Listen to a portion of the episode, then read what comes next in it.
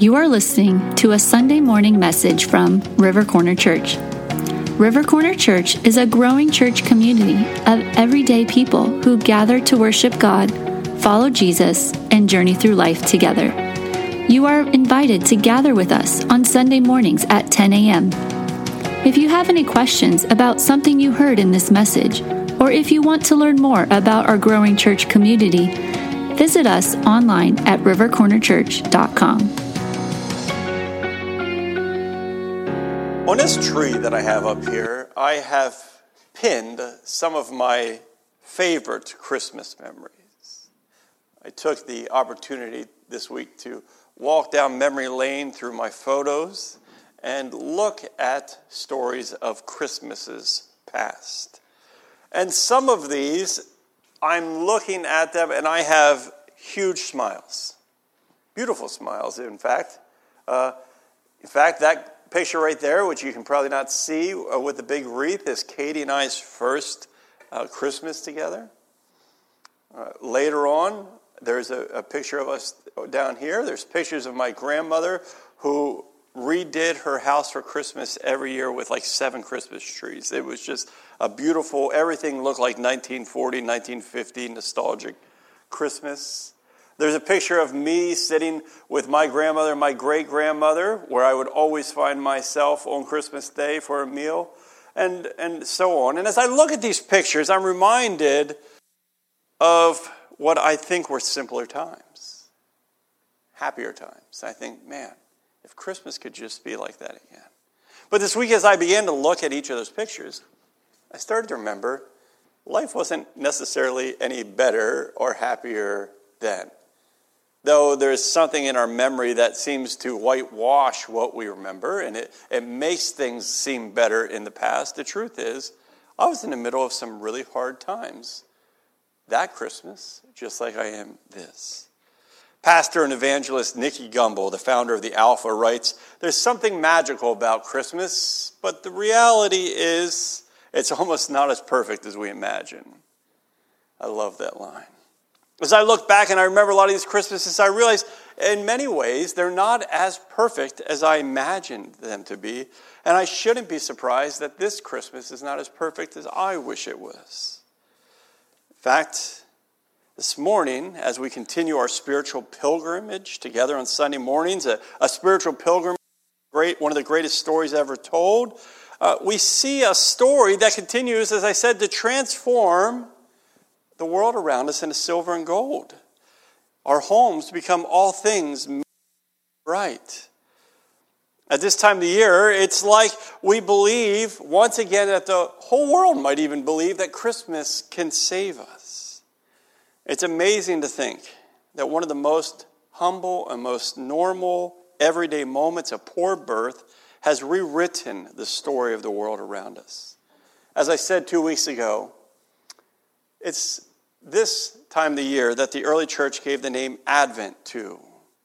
This annual pilgrimage into the Nativity, into the story of Jesus' birth. And Advent means the coming in Latin of someone or something, a notable person or thing. And as followers of Jesus in Advent, we take a spiritual pilgrimage into the first Christmas story, a dry and dusty barnyard scene. It's that journey that we remember and celebrate the fulfillment of God's promises the adventure in which Jesus' birth gives us, as followers of Jesus, hope and peace and love and joy.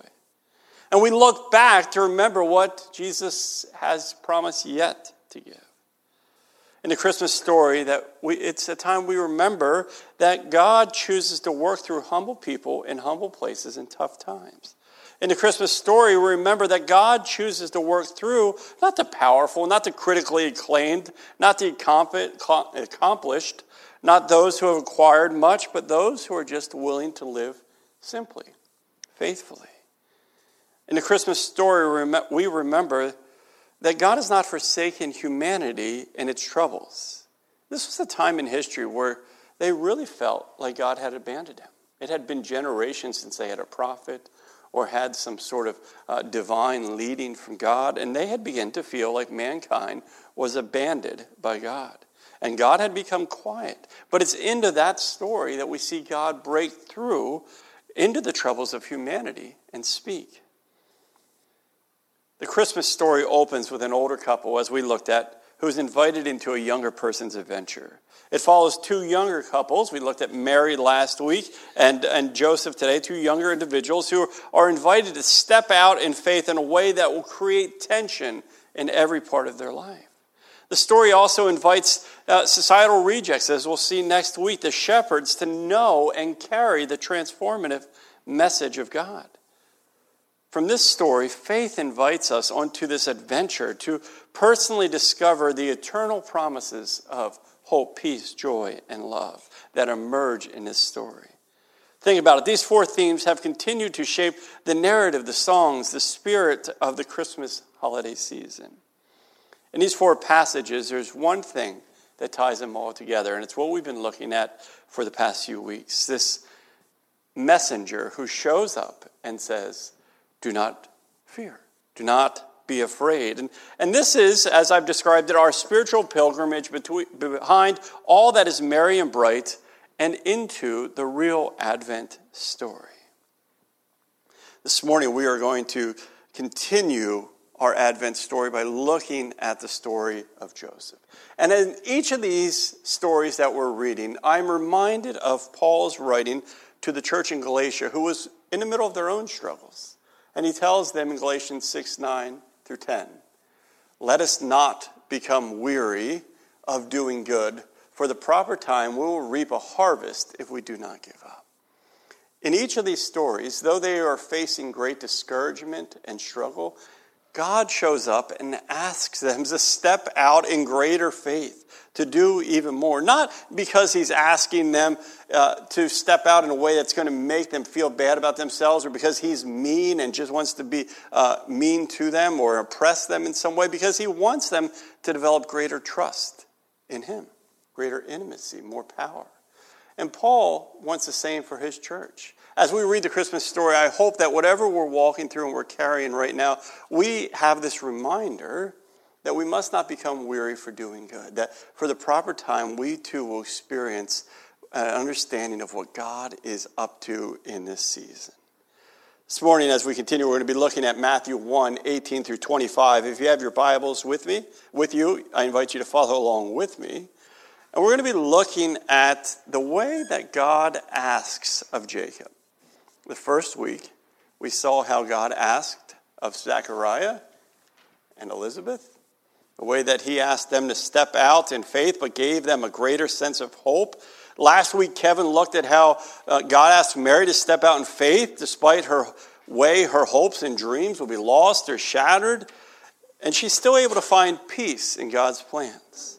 This morning, as we continue the greatest story ever told, God will ask Joseph to step out in faith. And even though the future remains unknown for him, he discovers a sense of joy that I believe sustains him.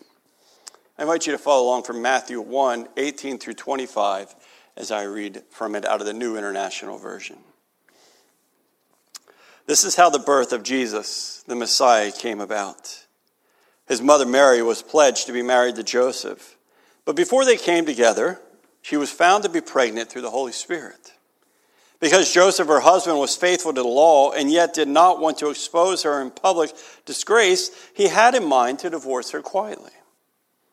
But after he had considered this, an angel of the Lord appeared to him in a dream and said, Joseph, son of David, do not be afraid to take Mary home to be your wife, because what is conceived in her is from the Holy Spirit. She will give birth to a son, and you are to give him the name Jesus, because he will save his people from their sins. All this took place to fulfill what the Lord had said through the prophet The virgin will conceive and will give birth to a son, and they will call him Emmanuel, which means God with us. When Joseph woke up, he did what the angel of the Lord had commanded, and he took Mary home to be his wife. But he not, did not consummate their marriage until she gave birth to a son, and he gave him the name Jesus. Many of us have been in a church for a long time. We've heard this story, we've read this story, we've grown familiar with this story, and as a result, we begin to lose a sense of the wonder, the mystery, the miraculousness of this story, the uniqueness of it.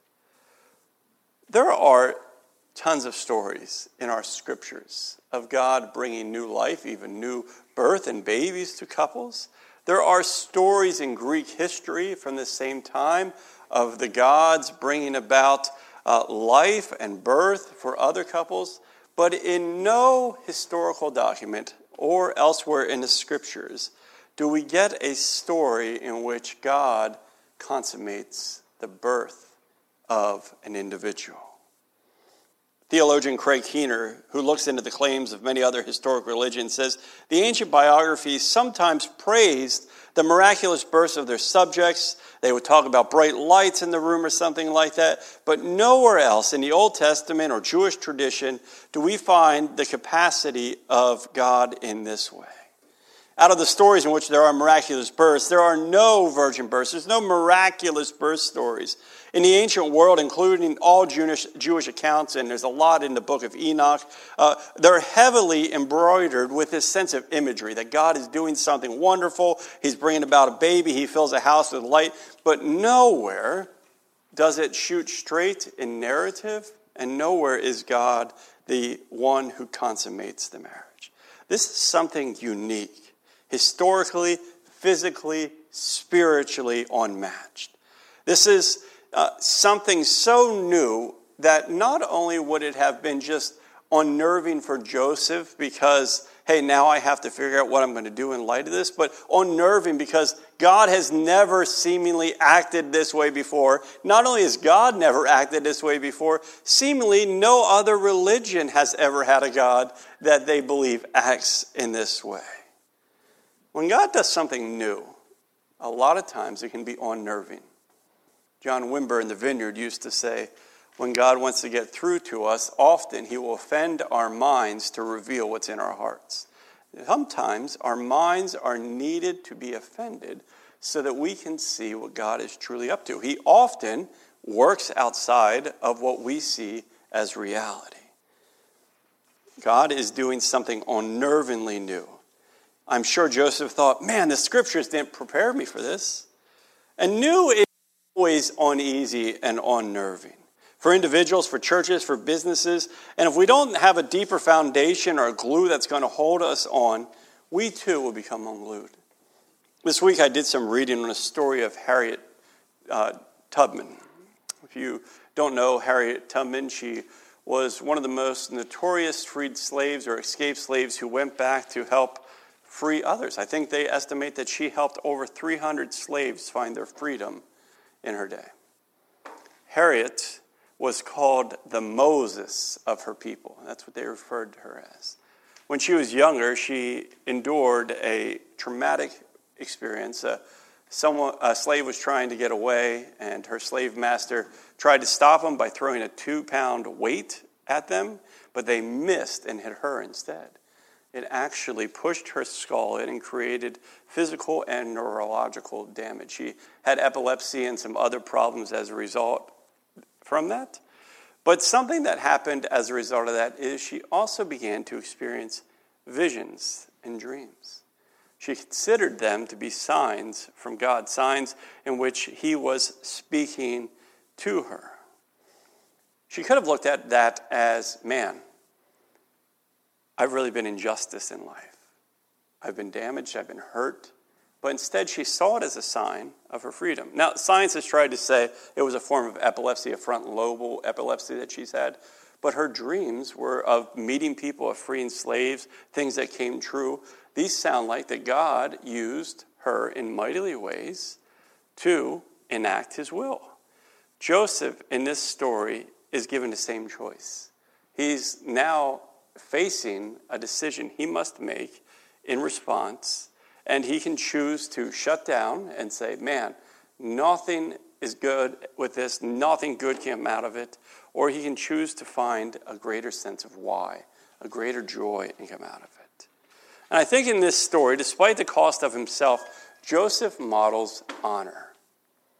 So often, when we are in tough situations, when life seems to be coming unglued around us, we just give up. We shut down. Let me back up. So many times when life is facing, when we're facing hardships, I shut down. I give up.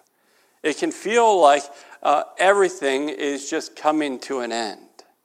In this story, Joseph is, is more than just emotionally invested into this marriage. Fact, engagements, though they're broken on and off in our time, in this time were legally binding. A betrothal was legally binding. It lasted a year, and it meant that the bride and groom were legally and financially pledged to each other, even though they had not yet consummated their marriage. They actually referred to themselves as wife and husband in this time. The relationship was established between both families, as well as two legal witnesses, and they would come with this idea of this is what we're going to get out of the relationship, and here's the finances that we're going to invest into it.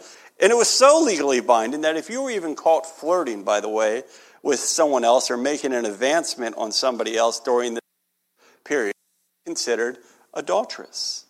And in Deuteronomy 22, 23 through 27, it literally says if a man happens to meet a virgin pledged to be married and he sleeps with her, they're both supposed to be stoned to death. That there's this, this sense that they're to be punished because he has violated another man's wife. Betrothals were a legally binding thing. But they were also uh, something that was practiced in Roman culture at the time. And it was legally binding and consent was needed, uh, but it wasn't near as significant as what Joseph would have been invested in. Joseph's future now depends on this relationship that he has with Mary. He was legally financially invested. His social status was invested in this wedding. And at this point, everything of his, his, his social money, his name, integrity, is invested in this marriage. If this falls apart, it ruins both of them. He had expectations, I'm sure, that someday they were going to be able to move down to the Sea of Galilee and get a nice house by the sea. They'd have some kids running in the yard with a white picket you know, maybe they'd get a boat so he'd go out on the weekends away from the kids. And all that seems to be going now that Mary is pregnant. Was a carpenter. As I think my microphone begins to battery problems here. Joseph's a carpenter. He has a livelihood ahead of him. And all of a sudden, all of that seems challenged. Now, a, a carpenter in this day is interesting as well because most likely Joseph wasn't building the wooden trains and planes and tables that we think of in a carpenter today. Rome was experiencing a lot of insurrection, especially from the Jewish people. And we find that there are tons of insurrections that happened in this time in just the town over. And carpenters, handyman of their day, were often enlisted to go back and rebuild towns after they had been destroyed. I just love the idea that Jesus chooses a father, an earthly father, who makes beautiful things out of ashes. That there's this sense of destruction that can be rebuilt. And as, as he hears this, Jacob, I mean, jo- Joseph is forced to wrestle with this. What is he going to do? His hopes for his future. And even of that, even though he's facing a total redefinition of who he is, he never loses a sense of honor. He doesn't break down a sense of honor. And though Joseph knew the scriptures, he models intentional discernment. Right? There's this sense of internal, intentional discernment that he takes place. There, the scriptures tell us something other than his honor. When we read through it, it says he considered these things. The word in Greek for considered implies intentional discernment, this active sense of reflecting and pondering on. And when we see it in Acts 10, Peter is thinking or reflecting on his vision. When we see it in Jesus' words in Matthew 9 4, Jesus says, Why are you thinking these evil thoughts? Or why are you intending to act on these thoughts in which you are having? This word for consideration is a deliberate, intentional rumination of the thoughts that are going on in his head. And they are meant to bring about resolve. He is going into spiritual discernment, despite it feels like everything's coming unglued in this moment of discouragement, the moment where he faces uh, what could be ruin. He's still seeking spiritual discernment. He's wrestling with God. I'm sure he becomes angry with God in some ways. And it would be really easy to go, nope, God's never acted this way in the past in the scriptures, so I'm just going to discredit it. Nope, this seems to go. I mean, God says it's a sin to not be married, so why would he ever come this way? Nope, he could have explained logically away what God was doing. And it would have been easy too, because God was doing something that was completely unusual in their times. I think sometimes we miss how this is going to redefine Joseph's life. Joseph is probably about 18 at this time, Mary's probably about 14. Now, just think we can say 14, 18, but in that day that was normal for them. That's, that's common. 14 and 18 is still 14 and 18 emotionally it is today there was still a development that needed to happen though it was common in this era because they didn't live as long the truth is they were still 14 and 18 the ability to even process what was happening would have been hard What's interesting is they probably had never even been on a date alone. In this time, when a betrothal would have happened, it was through a matchmaker, usually somebody in the family. And the husband and wife to be would get together every time that they would see each other with both families involved. Could you imagine never sitting alone with the person in which you're about to marry, right? Never getting a heart to heart conversation because dad or mom are in the room at all times. That means when Mary breaks the news to Joseph and says, uh, Yo, Joe, um, I'm pregnant, there's other people in the room. It would have been terribly hard to have that conversation. I'm sure that, by the way, she didn't only experience rejection of Joseph in that moment, but her own family. If he believes Mary, it has huge complications. He's considering it. He's wrestling with it. If he believes Mary, it's going to change everything for him. I want you to think about a time which you stepped out in faith. There's that sense of, I don't know what I'm about to get myself into. At 18, most of us begin to think about everything of life, and all of that for him is about to change. We have big visions of where we want to be. We have hopes and dreams. And the step of faith that he's about to take will bring about financial and social consequence. Joseph doubts, I'm sure, that this is God's plan because most of us would doubt too. No, no, no. God would never do this to us. He blesses us, He wants the best for us. God wants me to prosper, we believe. No, I would say God wants us to come to the end of ourselves so that we follow Him and not depend on ourselves. Joseph also in his story models in this time of discouragement, life lived by the direction of the Holy Spirit. Gene, I'm going to have to let you click that. My clicker is uh, not working for me today. Joseph, like Mary, has this family lineage that connects him to David, the greatest of earthly kings. David was someone who walked intimately with God, and God revealed so much of David through song, through the prophets, right? Through dreams and visions. And I'm sure Joseph believed that God could speak any way he wanted, but I'm sure when he went to bed that night, he was not expecting God to show up. Mary just needed an angel to visit her. We looked at this last week. She's probably awake, it's probably daytime. Zechariah and Elizabeth, they have uh, a visitation. Zechariah has a visitation from an angel. We looked at the first week in broad daylight in the middle of uh, performing on the altar of incense. But in this story, Joseph is not only asleep and has a vision, but an angel visits him in that dream. Why does he have two, a double whammy? That's what I thought when I read this. And this is what I think. So often, when we're facing discouragement and we can't tell where God is leading us, where we're feeling discouraged about our own conditions and it feels like God is just asking more of us, we lose ourselves in our own thoughts, don't we? We begin to overthink everything. In this story, I'm sure Joseph is overthinking everything. The only way that God is going to be able to get to him is when his brain is finally shut off, when he's finally laying down. And it's there where he experiences a vision and he's experiencing an angel visitation. I think God still speaks this way today. I, I haven't had any experiences with angels, but I do believe that for each of us, God speaks to us in different ways. This isn't the only time that Joseph has a vision or a dream. In fact, in just a little bit after Jesus is born, Joseph is going to have a dream again. Matthew tells us an angel of the Lord appeared to Joseph once again in a dream. The angel told him, Get up, take the child and its mother, and escape to Egypt. Stay there until I call for you, for Herod is going to search for the kid to kill him. Perhaps dreams was a way that Joseph had spoken to, uh, God had spoken to Joseph before, perhaps not, but I'm sure that he was beginning to trust this method of communication. Each of us hear from God in different ways. Some of us hear it as we explore the scriptures, others in times of reflection. Some of us might even experience dreams. Some of us experience it in prayer. But I encourage you to think how God has talked to you in the past in the moments where you're feeling discouraged and look for Him to speak in the same way there.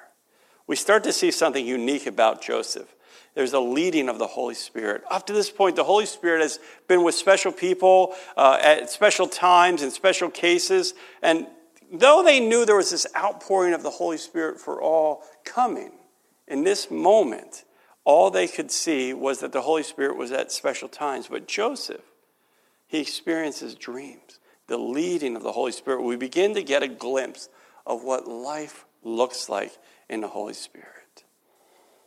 And though Joseph counted the cost, he models faithful, immediate obedience. In this passage, it seems that the moment that Joseph gets up, he marries Mary. There's no seven day wedding celebration that follows, it is an act of immediacy. In the moments and where we're often wrestling through discouragement, the reality is, we are slow to act, slow to step out in faith. Joseph gets up from the dream. He marries Mary with this sense of immediacy being communicated in Matthew's telling. If we know that God, if we know what God is doing, we cannot delay. He's calling for us to. I think, lastly, Joseph also models that in this, in this sense of discouragement he's facing, God can bring new life and new meaning to the scriptures. As he looks back, he looks at this passage, and Matthew highlights it for us this, this promise from Isaiah the virgin will conceive and give birth to a son, and they will call him Emmanuel, which means God for us. Up to this point, Joseph had no idea what that passage meant. He knew the prophet Isaiah. In fact, in synagogues in their time, Isaiah would have been a scroll at the top of their gatherings. It would have been a thing that they read more than anything else. But they translated that passage not to be as messianic as it is. They translated it as a young girl rather than a virgin. Joseph did not see this passage as he was looking forward at one time as connected to a messianic passage. Here now, in the middle of seeing what God was up to, he looks back and sees new life in the scriptures. As we sit in discouragement, it is essential that we continually look to the scriptures for new life. Joseph models what it means to embrace the unknown with faith, to find obedience in the midst of uncertainty, to trust God's timing, to take faithful small steps, but ultimately to choose joy. In a minute, we're going to close out with a song. But I wanted to highlight just one thing before we close. There's a huge difference between joy and happiness, though we often break that down in a way that's not fair. The word for joy and emotion in the scriptures are related a lot of times, meaning they are not different. We often separate this is what happiness, it's an emotion, but in the Bible, the word joy is an emotion as well. Joy, though, takes a different step for the follower of Jesus. Like it was for Joseph, it is rooted in the fruit of the Spirit. It's something that grows in us as our dependency in the times of discouragement grows. For the follower of Jesus, joy is defined by our relationship with the Spirit of God. Joseph's journey was not without challenges, yet he found a sense of joy that will sustain him of being part of God's plan. Joseph was rooted in a sense of sustaining joy that was not dependent on favorable circumstances, but was rooted in the assurance of God's presence and purpose. And uncertainty, in those moments of discouragement that we might be carrying, we have the ability to choose joy by considering in the struggle, focusing on God's promises and trusting in God's faithfulness. I'm sure as Joseph saw what lay before him. Though he knew not what was yet to come and the uncertainties it meant, he held on to that sense that he knew from the Proverbs to trust in the Lord with all of your heart, to lean not on your own understanding, in all your ways submitting to him, and he will make your paths straight. Joseph models what it means to have a sense of joy in our discouragement, a sense of joy that will sustain us even when the future seems bleak. I believe we have a closing song that is a video. Am I correct? Okay. And so, Gene, I'll let you play that as I pray. So, Lord, we just give you our time as we leave. Go, let us go, Lord, with a sense of awareness of what you are doing. May we model honor. May we model still upholding spiritual disciplines and trusting you in the midst, Lord, even in the midst of discouragement. And may we find that why, that joy that sustains us as your Spirit leads us, even as the future is unknown. We thank you, Lord. Amen.